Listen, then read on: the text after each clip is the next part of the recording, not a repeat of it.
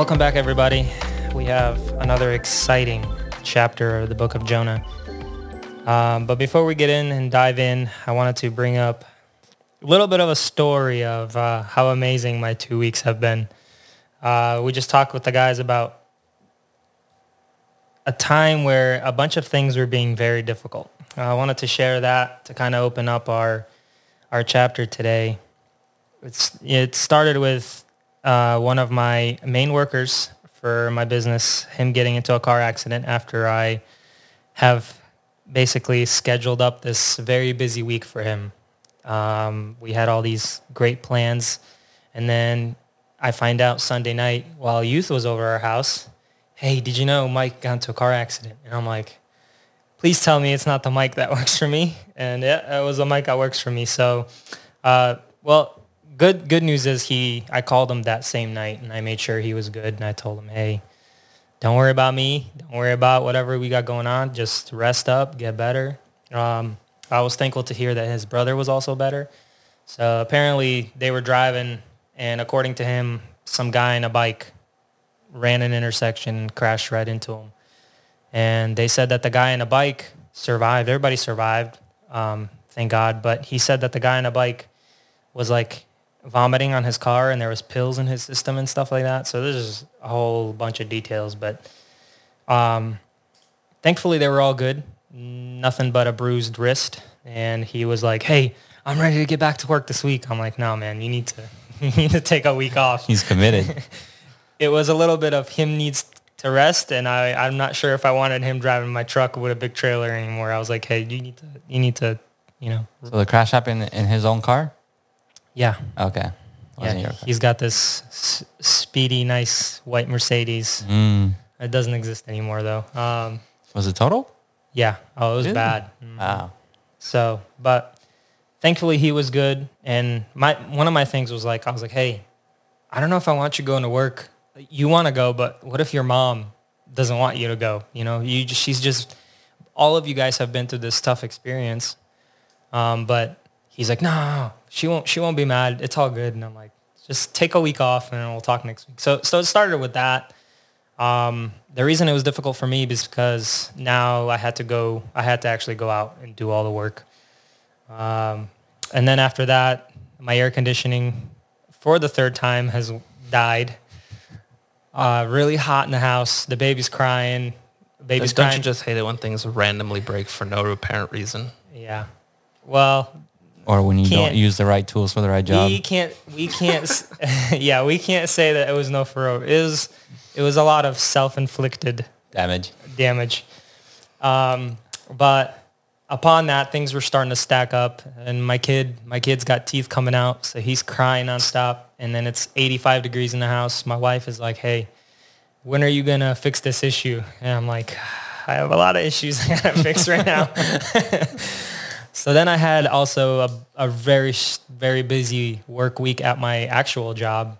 Um, and during the night, sometimes when you're sitting there and when I go to my actual job, that's like my resting place from everything else because it's a nice air conditioned office and I'm sitting there focused on one thing.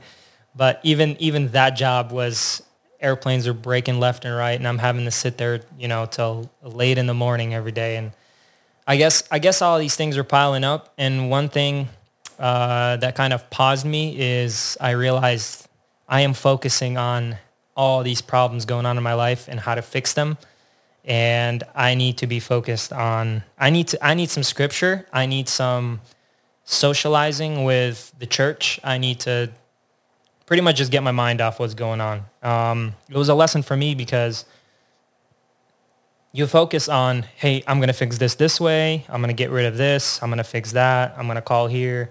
But you're not thinking of, hey, maybe I need to stop and pray and ask God's assistance. But at the same time, focus on the lessons, you know, a sermon, focus on the podcast and things that I have to plan for, things that I have to read up on. And I just craved the word.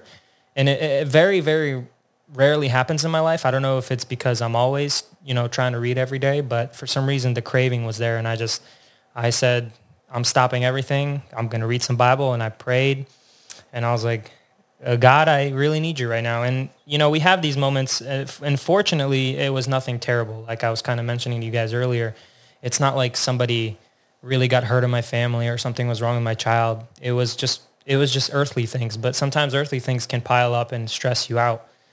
And uh, I needed a pause. So, so it was, it was, it was awesome to go to church Sunday morning, and I never felt happier being anywhere else.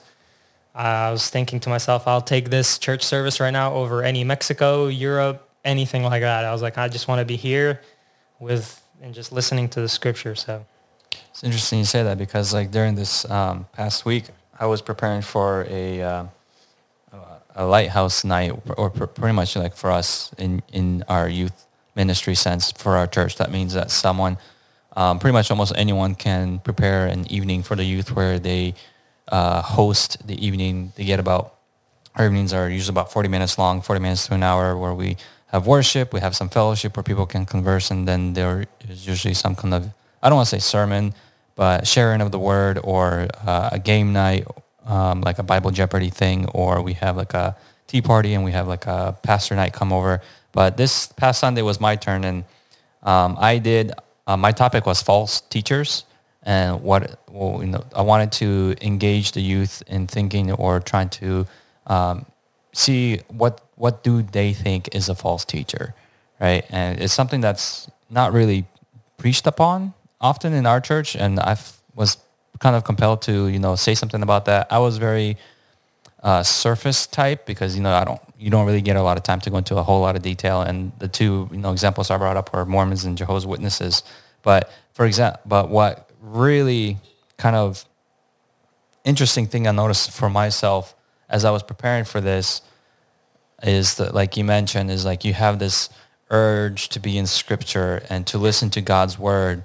And you know, it's like when you read on a daily basis, you know, during your for, for the most part during your normal routine when you read scripture is one thing, but when you have to prepare for something, you know, you put in that extra time, that extra dedication, thought process and searching and researching and learning and everything. And that whole thing, it just, it just kind of almost makes you that much more alive, you know? And it's just a really, really good, fulfilling feeling. And especially when after, you know, you, you do your talk and you do your lesson or, you know, your lighthouse and people come up to you and actually tell you like, you know, that they got something out of it. That's, that's, you know, that's like the cherry on top.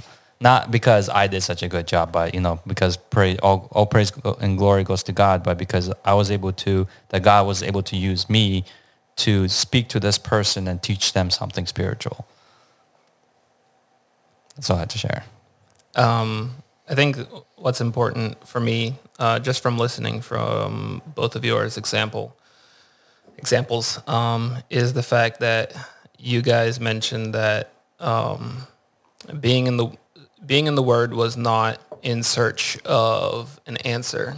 You know how sometimes life is stressful and uh, people ask God why, you know, and so they start jumping into the Word and they start looking for it and they're looking for peace because there's turmoil on their heart. Um, but I think what's amazing is that what you guys both mentioned is that um, you guys knew where peace was and you knew where their solace was, where, where solace was. It was, um, it wasn't, uh, it wasn't stressful to go into the word, but it was like you knew that if you were to do there, you would just be relieved. Um, and uh, one one passage that came to mind when you guys were talking was in the very first Psalm, uh, chapter one, obviously first one, uh, verses one and one one through three.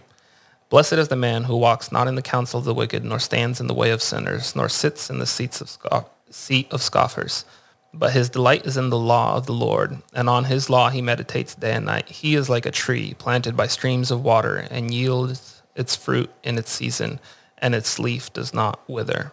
So, meditating in the law of the world, word, law of the Lord is a delight, and uh, I thought that was awesome, and how both of you guys were experiencing that. Um, and I didn't have anything crazy or anything stressful going on this past week or two. So Slava Bohu. amen to that. Must be nice to be Mark. Yeah, it is kind of nice actually. Не всегда так будет. I know, believe me. Well, that kind of brings us to uh, a point where we want to dive into a little bit of Jonah. Um, he, think- he had a, he seemed like Jonah seemed like he had a lot more difficult time than uh, you think he was stressed? I think he was pretty stressed. I think just reading again, going back to chapter two and d- describing where he was, what kind of surrounding he was, is he just came from a tough time. Um, but he realizes what is intended of him, and we we will read in chapter three a little bit of uh, what happens next. Mark, you want to read the uh, the ten verses of chapter three? Sure. Uh, Jonah 3. Then the word of the Lord came to Jonah the second time, saying, Arise, go to Nineveh, that great city, and call out against it the message that I tell you. So Jonah arose and went to Nineveh, according to the word of the Lord. Now Nineveh was an exceedingly great city, three days' journey in breadth. Jonah began to go into the city, going a day's journey, and he called out, Yet forty days, and Nineveh shall be overthrown. And the people of Nineveh believed God. They called for a fast and put on sackcloth, from the greatest of them to the least of them. The word reached the king of Nineveh, and he arose from his throne, removed his robe, covered himself with sackcloth, and sat in ashes. And he issued a proclamation and published through Nineveh. By the decree of the king and his nobles, let neither man nor beast, herd nor flock taste anything. Let them not feed or drink water, but let man and beast be covered with sackcloth, and let them call out mightily to God. Let everyone turn from his evil way and from the violence that is in his hands. Who knows? God may turn and relent and turn from his fierce anger, so that we may not perish. When God saw what they did, how they turned from their evil way, God relented of the disaster that he had said he would do to them, and he did not do it. I want to touch back on uh, chapter one. Just these first couple of verses, that we just see the difference uh, of what Noah does. Uh, chapter one, verse one. Jonah. Jonah, Jonah, not Noah. sorry. Uh, now the word of the Lord came unto Jonah, the son of Amittai, saying, Arise, go to Nineveh, a great city, and cry against it, for their wickedness came up. Verse 3, But Jonah rose up and fled unto Tarshish. But chapter 3, again, the word of the Lord came unto Jonah a second time. Arise, go to Nineveh, the great city, and preach to the preaching that I bid thee. So Jonah arose and went to Nineveh. It's just an interesting comparison uh, how Jonah reacts compared to how he reacted the first time running away from God. Um, I wanted to touch a little bit of on on why why did we we talked about this in in a couple podcasts podcasts ago, but why did Jonah run away? Do you guys remember? I think the answer is in chapter 4, but we're not there yet. I think we briefly touched upon the part. Well, if you just, I think I mentioned it on our first recording, uh, just when I was given some um, contextual details about what Nineveh was, why it was such an important city, and one thing it was, it was uh, about to become, if not already, the capital of Assyria, which was an enemy to Israel, and um, they were very much pagan worshippers, and you know they did a lot of evil to Israel, and so for the most part, Jonah just didn't believe like they deserved salvation or forgiveness. If you would put it in just kind of very simple, basic terms, I don't want to do too much foreshadowing into chapter four, but I think that's pretty much what we agreed upon. And correct me if I'm wrong. Yeah, I guess we can't give an answer yet, but I think we can give uh, some sort of a reason. Uh, and kind of going back to what you said, I think uh, Jonah Jonah was kind of fearing that the Lord will relent and Yeah. not and not punish this the Assyrians who lived or Ninevites at that time who lived in Nineveh. He he had this sort of hate towards them, and and again, Mark was right. I don't want to get into to it in too much because in chapter four it talks about that why he was so angry. But um, just wanted to bring up that this time Jonah arose and and he went to Nineveh. He he was ready to go do what he needed to do. Verse 1 begins with, then the word of the Lord. So when do you guys think that this actually happened? Do you think the moment Jonah got um, vomited out onto dry land, the word of the Lord came to him immediately and he got up? Because it's like, you know, he gets vomited out and then is he laying that he, God says, arise? or what exactly is going on? It's kind of interesting. First thing, first thought that comes to my head is, well, what's the verse above it say, right? Um, it just says that the Lord spake unto the fish, and this fish vomited Jonah out on dry land, and that's kind of how it goes to the next chapter. But I would assume he probably cleaned himself up a little bit before, you know, heading out. But I, th- I mean, obviously, it came af- it, it seems like it definitely came after he was sped out to the on land. But yeah, the fact that he arose, it could be the fact he was laying on the ground, or he could have been just resting after all this just happened. You know, a day or two or something like just kind of recuperating, getting his strength back, and then God's like, okay, enough resting, go and do what I told you to do. But plus, it says it says that the journey was three days to Nineveh. So wherever he was, he was still a journey away from Nineveh. Well, if you look, if you look at the map, remember he he Oh, not two. Is it not two Nineveh, right? The, the Nineveh's so big that it's three days. uh, that's yeah Nineveh's Yeah, so I big that's right. that. Nineveh was about 350 miles or so northeast of uh, Jerusalem, so it was way more inland, northeast. Yeah, I looked this up before going, before. Um, it was not near the sea where Job Joppa was. So he, if if he was anywhere spat out anywhere on the banks of that sea, it would have been definitely more than a three days journey. So he was pretty far out from Nineveh. Sorry, I'm. I was laughing. Um, yeah, it was definitely far, and I think one one interesting thing too is we don't know exactly where the uh, fish dropped off. Nona, Jonah. Sorry, I was thinking Noah. You and your Noah. Thanks, Alex. Um, There's a na in there. like just that. you know, when watching the Veggie Tales movie, I always thought that he was right outside the city. You know, he got spit out right outside the city, but we, like you said, uh, we know that Nineveh was actually inland. Um, and we don't know exactly where Jonah was. It's- I was thinking um, because I was reading, there's actually three times that it's mentioned arise um, to Jonah, and I was thinking if if we think and if we think that he was resting at this time, he must have been a really lazy man, because the first time it says arise is in the very beginning of chapter one, and then the second time we see it, I was just reading through it, um, was when he was in the ship sleeping, and the captain comes up to him and says, "What do you mean, you sleeper? Arise!" And so I was just thinking, you know, if it's the third time, I, I think the term arise could also mean like um, if he uh, had like a permanent or maybe even a, a temporary dwelling place where he was residing, not constantly on the move. Arise means, you know, to gird yourself up, to get ready, and then to go. It's not necessarily that he was laying down or sitting or something like that. It literally means, you know, get yourself ready and get going.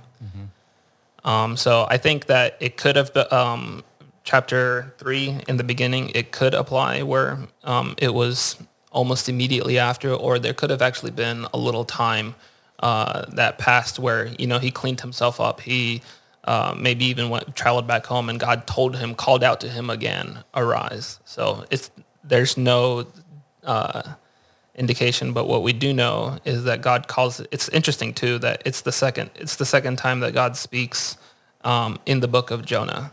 Um, the first time was the very first verse in chapter one, or the second verse in chapter one, and then here too, second verse in chapter three. That's a very good point you brought up. we do know for sure that Jonah arose and went to Nineveh this time. And it's also interesting because God, we don't see the full conversation with uh, God and Jonah because he says, um, and call out against it the message that I tell you. Um, we later learn what the message is in verse 4. But uh, it's interesting to note that too because we don't get the full conversation between God and Jonah. Yeah. So he uh, he enters the city in verse four, and he travels about a day's journey. And then he cried and said, "Yet forty days, and Nineveh shall be overthrown." What is a day's journey? Have you guys thought about that or done some research? Uh, I didn't research that specific uh, detail. What is a day's journey? Um, what I did come to find out was that Nineveh was supposedly about 18 to 1900 acres in terms of like size land.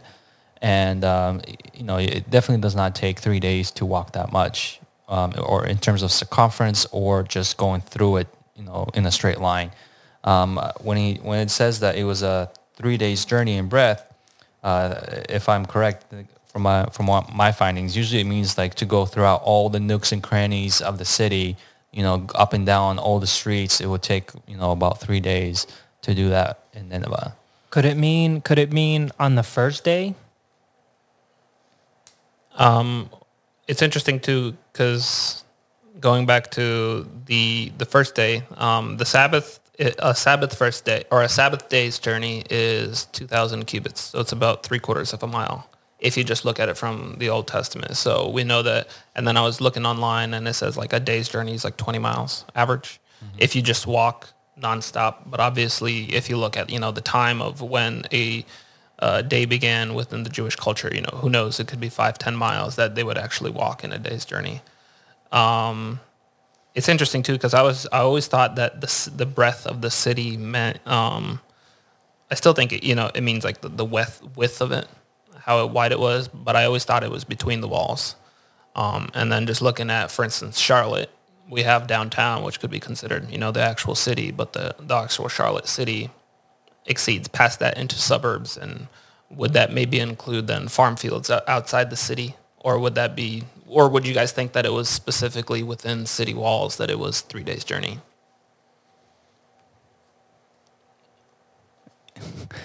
if you refer to all the cartoons we watched growing up, is definitely all inside the city walls. All the Veggie Tales.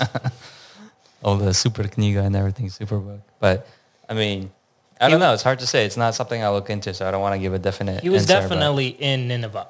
I know all the important parts of the city were definitely inside the walls, and I'm pretty sure that's probably where he was preaching. So he went days into the journey, so he didn't even go halfway through initially, right? Um, at least here it says he began to go into the city. So maybe he continued to walk through the city throughout his time there, or do you guys think that he just went one day? No, I think he obviously continued um, till he probably went through all the parts of the city that he could.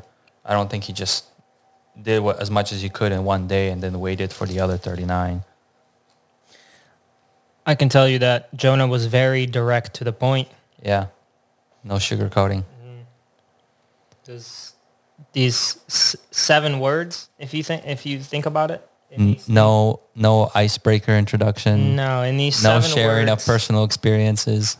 And here's kind of here's kind of where I was going just after these four verses. Um, thinking about just you know the simple sentence that he said in 40 days yet 40 days and nineveh shall be overthrown and through that thousands of people realized something's going to happen we need to change our ways and I was kind of thinking about that to, to ask myself, um,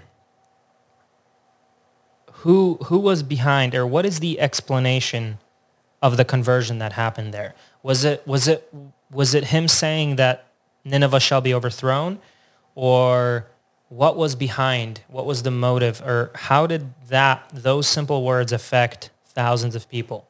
And, and it's also interesting. I don't want to get too far ahead into verse 5 and 6, but it says that, so the people of Nineveh believed God. We know that people is mentioned first and then the king. Usually when the king, the ruler of, you know, the city, uh, when he understands something or he gets affected by something, then usually the people will follow. But here the people didn't even regard what the king was thinking at the moment. They, they believed God. That's kind of how I see it, is the people first. And what in those words really motivated?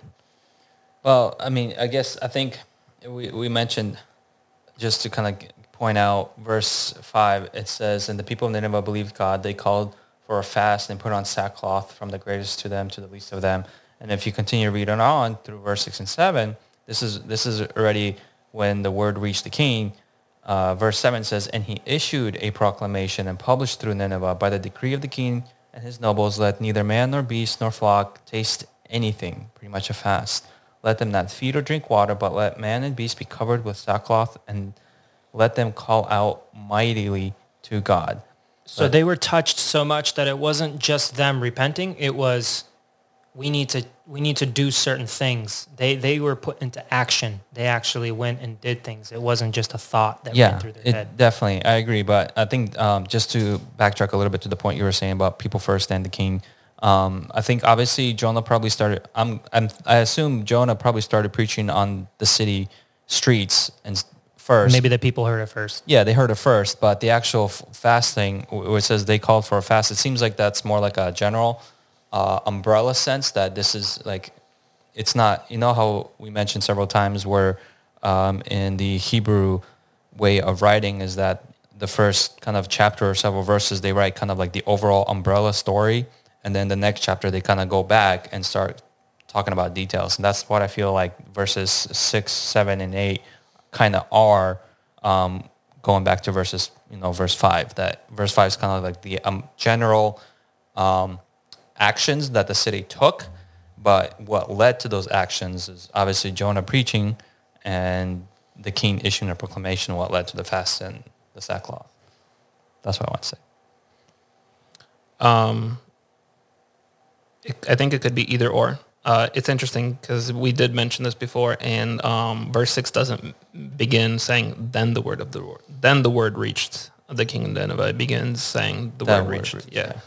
Um, so I think it could be one or the other. One thing that we do understand is that everybody was in unison. It wasn't just the king that heard this and was scared, um, because even in his proclamation, it says, um, by the decree of the king and his nobles. So if you look at and his nobles, so it wasn't just the king, it was the nobles as well, um, as well as I believe uh, the fact that the, the word came to the king, there was a sense of urgency to it. It wasn't Jonah that stood before the king himself, right? Um, it was passed on to him by the people that heard it. Maybe, maybe not. So I have a question. I'll just going a little bit further on. What, what, how did they know to specifically fast and put on sackcloth? Do you think Jonah preached more than just those seven words? Because we are talking about a, a people, a, a, a group of people, a nation that was very, very evil. This wasn't, this wasn't, you know, a, a part of the Israelites or something. No, These this was very far from These the guys were completely 180 degrees backwards of uh, being anywhere close to God's people. So it's pretty Well, I'm lit. not talking about just about spiritual, you know, cultural sense. I'm talking about like they they like uh, geographically they weren't near Israel, right? This is not a place where Israel just you know traveled to for trade or for whatever. This is you know it's 350 miles or so in terms of distance driving traveling through desert and mountains. But I'm just wondering, like, you know, what compelled these people to specifically fast, put on sackcloth, and then interestingly, the king says in verse nine, "Who knows? God may turn and relent and turn from His fierce anger, so that we may not perish." So it sounds like they, it sounds like they knew a little bit about God before Jonah, to me, unless Jonah actually told them what to do. Yeah, if you look, I think one thing that's interesting to me, uh, we've mentioned it again, his message was very straightforward. Um, and I wanted to compare it to like what we've been taught as far as when we are sharing the word with um, other people. Uh, first to point out the sin, um, and then to talk about God's judgment and punishment for that sin. And then third, to talk about Christ and to say that if you do repent, um, there is no, uh, I mean, that if you do repent, God will relent from his punishment he will forgive you, right? So the first and third part are missing in Jonah's message. All he has is wrath. He doesn't even mention that they did something wrong. He just comes in and says, it's going to burn. See ya.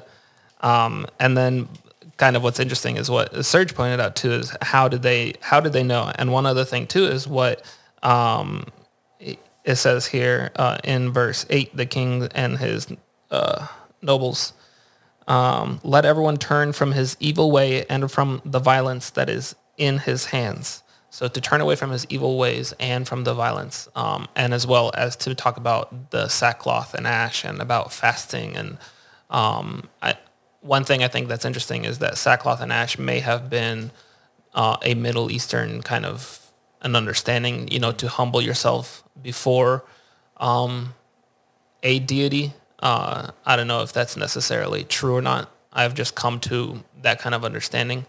Uh, I haven't done too much research into it, uh, but I think it's interesting that you've mentioned it that God here Himself is mentioned. Um, so I think they might have done research into Jonah, um, who he was, and then knowing that he was from the uh, nation of Israel, they knew who their God was. They knew his power, and um, especially with the history that they had with Egypt and how they escaped. Because we've seen so many times where that's been mentioned, and I think that um, the other nations around them knew about this as well. Yeah, it's not um, uncommon that you know you read through Exodus and um, everything that the Israelites went through before entering into the promised land.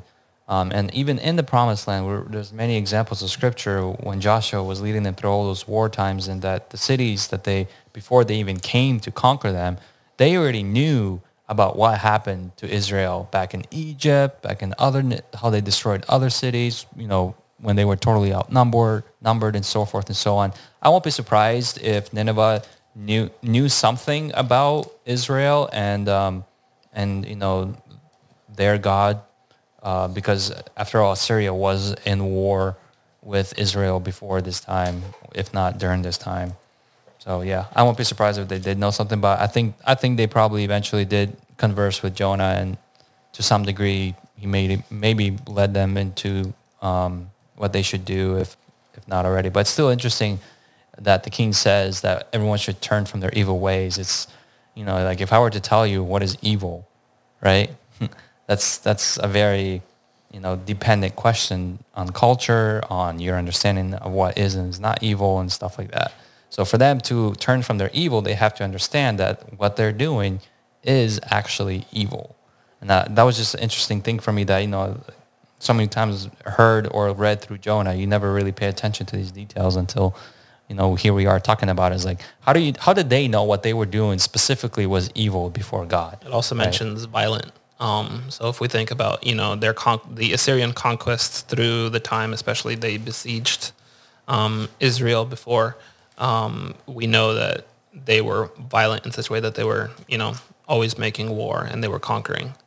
Um, but maybe even amongst themselves, they may have been violent as well. That point points out specifically knowing that, you know, thou should not murder, looking at the Old Testament law and knowing what they were doing was wrong.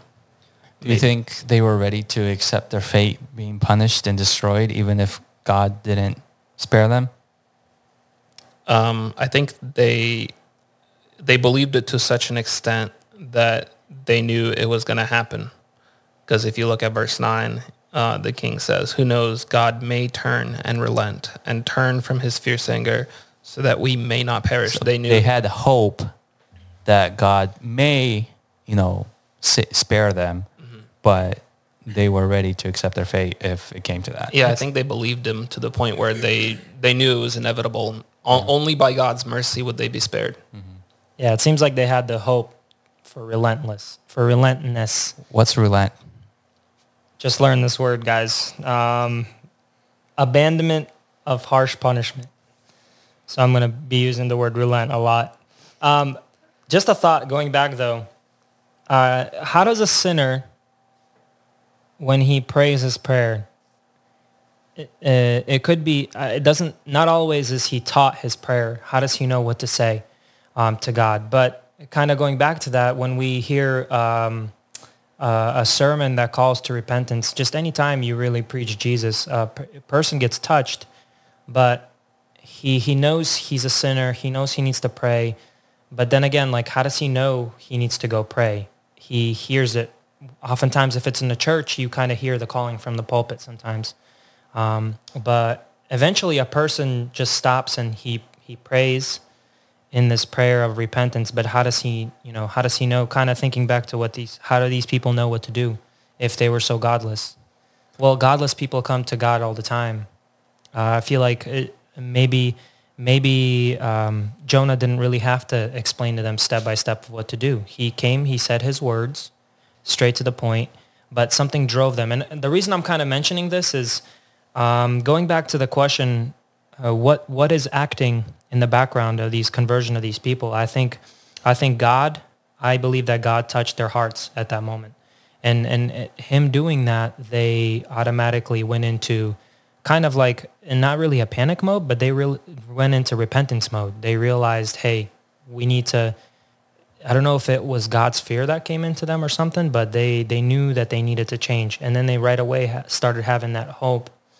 Um, because uh, the reason why I say this, there's been times where uh, when I was younger, we went, you know, to missionary trips to New York City, and I often thought to myself, we're standing here with this table full of Christian books, and we're kind of trying to tell people about Christ, but a lot of people are just walking by, and we are like nothing to them. So if me talking to somebody and telling them about God, what is that really going to do?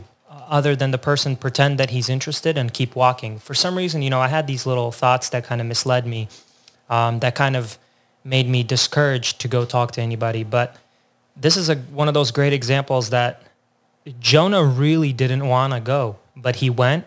He said seven words that were very simple, straight to the point, and yet this panic and this uh, repentance came from these people. They they stopped what they were doing. They right away went into change mode, and that's kind of why I was getting at that. What is behind all this? And I think I think simply being is, um, I don't want to say God had a plan for them, but I think I think God's word touched their hearts, and that's how they realize who they are. I think so. And only God can do that. Yeah, I I believe that they you know, obviously there's they chose to listen to to you know to take that in into their heart, right? They didn't just ignore it.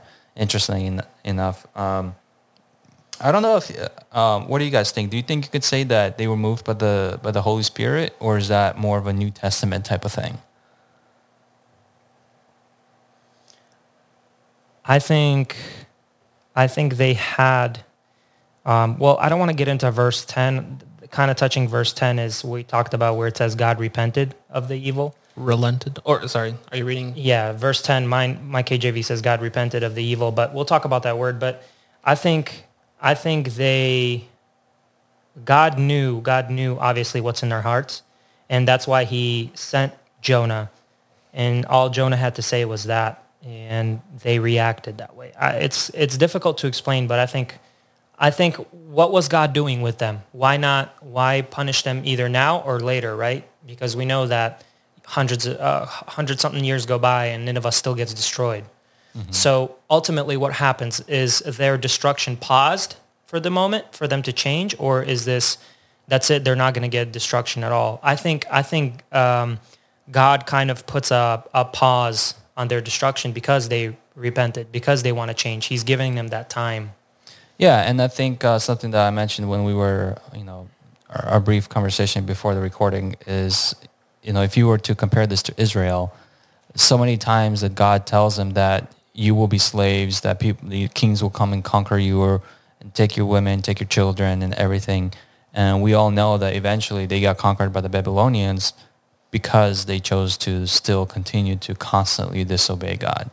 Um, there were times when you know a lot of people died for a certain disobedience to God. But whenever they repented, we see that God relented. He gave them back their families, or he healed them, or he provided them food, or he restored their city or whatnot. But, you know, ultimately they still, even after that, they disobeyed God again and again and again, which led to their ultimate downfall and being conquered by Babylon. So I so, think I think it's kind of you know, very similar, interesting, you know, obviously this is before the, uh, Jonah's time is before Israelites' ultimate downfall. And, you know, may, maybe you can kind of say that this is kind of a foreshadow of what might, you know, will eventually happen to Israel and kind of, I don't want to say foreshadow, that might be a, little, a wrong choice of words, but, um, but it's interesting to just kind of compare and contrast how, you know, the pagans were so easily moved by Jonah's um, words, words that God told him to say. But yet when God directly spoke to the Israelites, they'll listen for a little bit, but they'll still continue to go back to their sin. Um, I think it's the same thing here where they sometimes the Israelites would repent and then um, they would still uh, go back into sin. I think it shows the fallenness of man. The same mm-hmm. thing here with the Ninevites. They repented, but then we later on learn that it was dis- uh, destroyed. Um, it's interesting. Jonah's message doesn't mention anything about any sort of uh, further destruction. I think it's specifically to this point because it actually says, yeah, 40 days. So the prophecy and the message um, that it wasn't necessarily, I, it was a prophecy, but it was also a message, right? A message from God saying, yeah, 40 days. It was, um, it was a conditional prophecy, right? Yeah.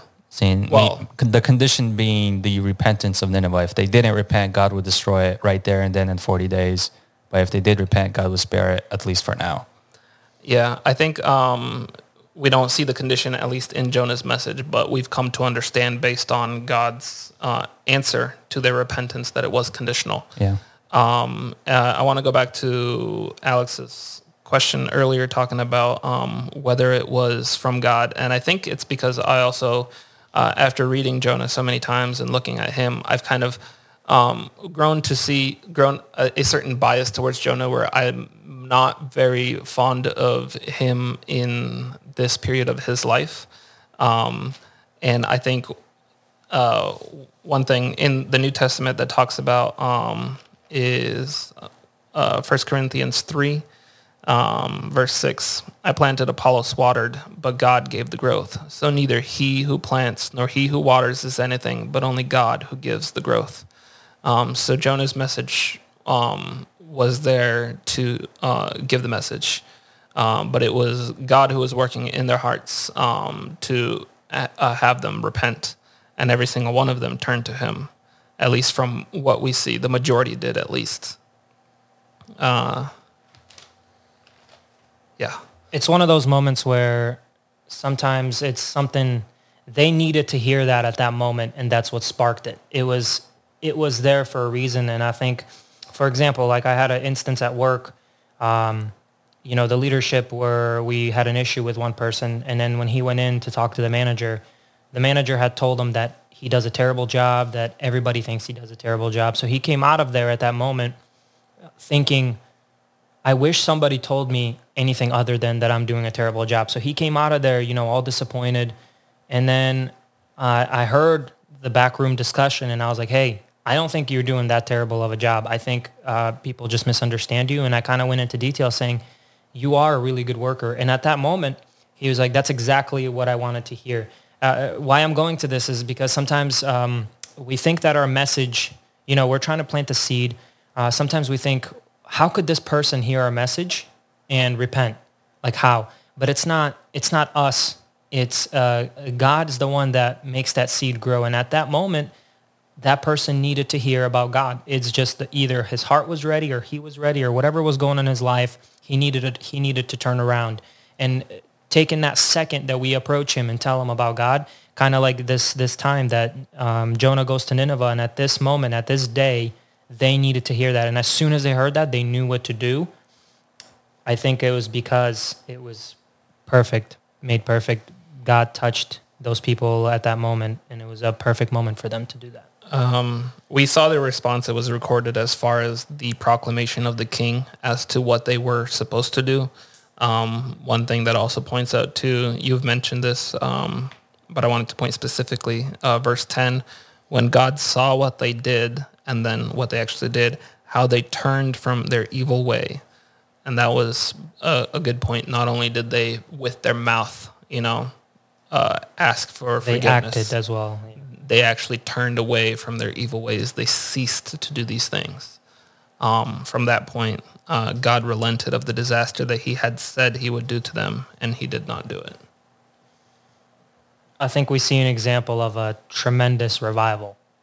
Uh, I don't know if if it, if I think about it, I mean, you're talking about a nation that was so evil and a whole everybody, including the king, and not only were they realized and they um, they, they not only with their mouth they said that they need to change, like you said, they acted on it. They did certain things that was very different from what they would do before.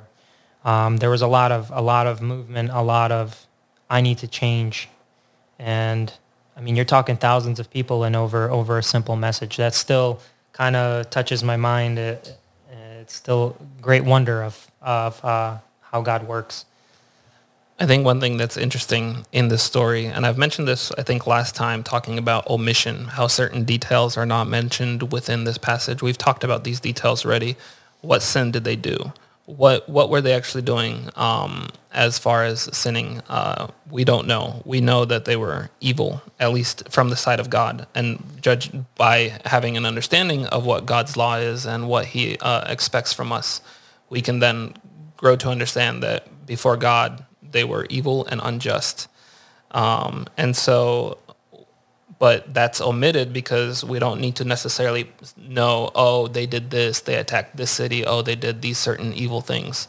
The, the point of the story is, I think, to highlight, you know, what's, what's the point of chapter three? I think it's um, God's mercy, as well as the whole book of Jonah, is to show how merciful and gracious God is um, regardless of the sin, that he is willing to forgive them, and he is not only willing but able to forgive them. Amen to that. Are you guys ready for verse 10? Didn't we just go over it? We well, Kinda. I just read it, but It's interesting, verse 10, you see, and God saw their works, that they turned away from evil, that they turned from their evil way, and then God repented of the evil. So was it their works alone, or does this mean works as in not only the things that they did in action, but their change in their mind as well? Was it the works that saved them? I think it's both. In this instance, it's both. It seems like because it's not just you know them putting on sackcloth and everything. Like Mark already said, it's the fact that they ceased to do those things that they that were evil. what's interesting here is where they um, saved as far as would you expect them to um, have eternal life based on this? Is this talking about salvation? or No, or was this or was this relenting from his physical destruction? And i i can't say you know i don't think any one of us can say no 100% none of them are going to heaven. No, no one can say that here. Um, but i think it's, it's also good to point out that um, after the works god relented from his physical uh, from their physical destruction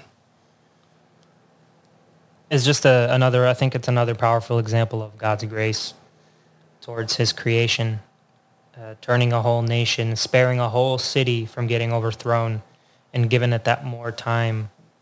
Um, but, but I think I agree with you guys. I don't think it's solely by the actions and works that they did. I think works kind of has a greater broad meaning here. Like they, in their heart, they changed, their mind changed, and everything that they were doing changed. Um, because because we know that turn everyone from his evil way. That includes a lot of things. That that's a lot of doing. Your, your works is an extension of your heart. You have f- food for thought. Um, but but it mentions here that here again. It, it says that God saw their works, and then it says that they turned from their evil way. That those two things are kind of not only works, but it, it's it's a it's a not only a physical thing is what I'm trying to say. I think it's both a mental thing as well. Um, because to to turn from evil way, you need to change. Your heart needs to change. Um, and God God repented of the evil. Do you guys want to get into the word repented? I know different translations. You have relented in yours. Yeah. Um, when we hear the word, when we hear the word repent, uh, we hear the word that word in Genesis too. But is it the repentance that we as humans do, or is this a different repentance? Or does this word just not mean repentance as we think it? Which what verse are you specifically looking Verse at? 10. Verse 10. Okay. Because I guess it, it depends um, what translation you read because, um, you know, for example, the English Standard Version, it doesn't use the word repent at all. It says when God saw what they did, how they turned from their evil way, God relented of the disaster that he should do what, what uh, he said he would do and he did not do it. So it doesn't mean use the word repent. How, how does yours go? Could it mean to change one's mind? Are you talking about God? Where, where God relented? God, God, okay, yours says God relented. Mine says Okay. God repented. Okay, I was just a little confused which which which specific phrase we were talking about. I think, I, I think, think- God, like you said, uh, has that relentance in it. God spared spared the city, spared the people for a greater amount of time because they turned to him. Well, we know what repentance is, right? 180 degrees.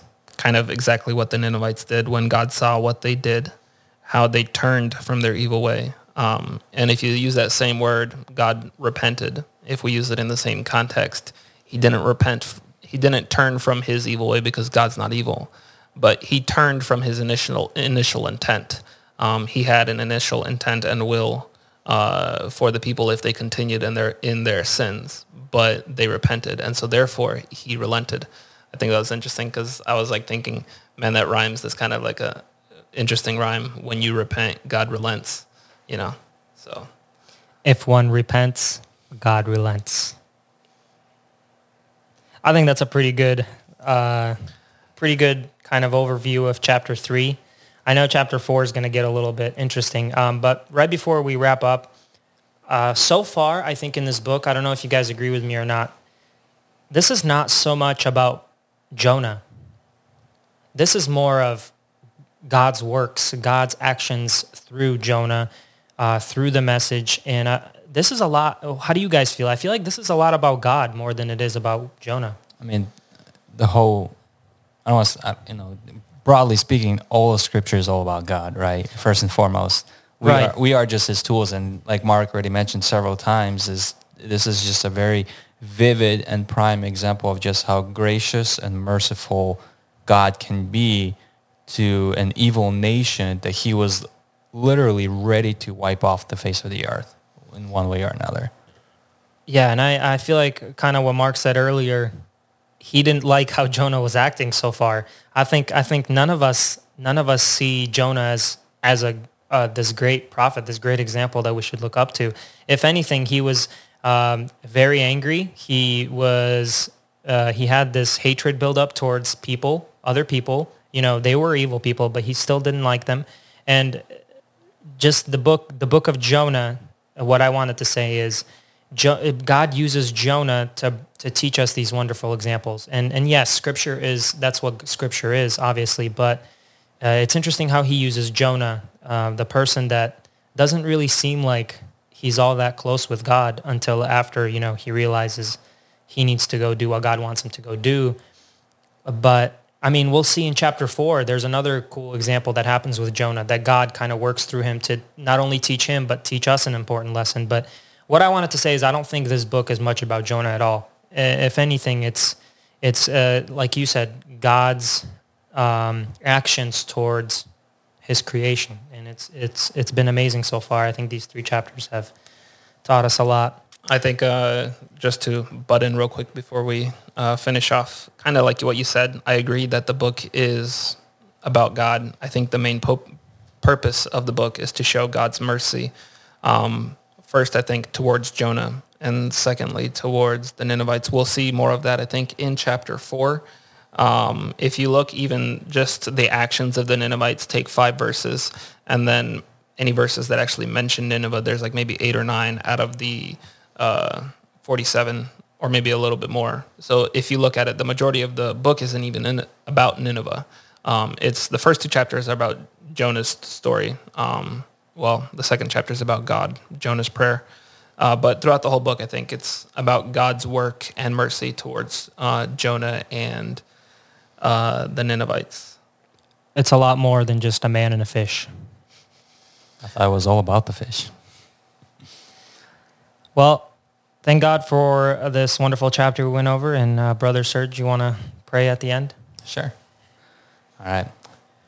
Dear Heavenly Father, we are so thankful that you open yourself up to us through scripture and even through a prophet like Jonah that we can see your love and mercy and compassion towards your creation, how you are so ready to forgive anybody that is willing to repent, God. We are so thankful for that, that you give us this chance. And we pray for those that may be listening that if they have any sin, that you touch their heart, that you give them a chance to repent and so that they too can be with you in salvation, God. I thank you so much for everything that you've done for us, for Jesus Christ, for his death and resurrection, and that through that we may have the free gift of salvation, God. And we pray for those that still need to hear your message and that you use us for your glory and that your name be praised in everything that we do and say. Amen. Amen. Amen.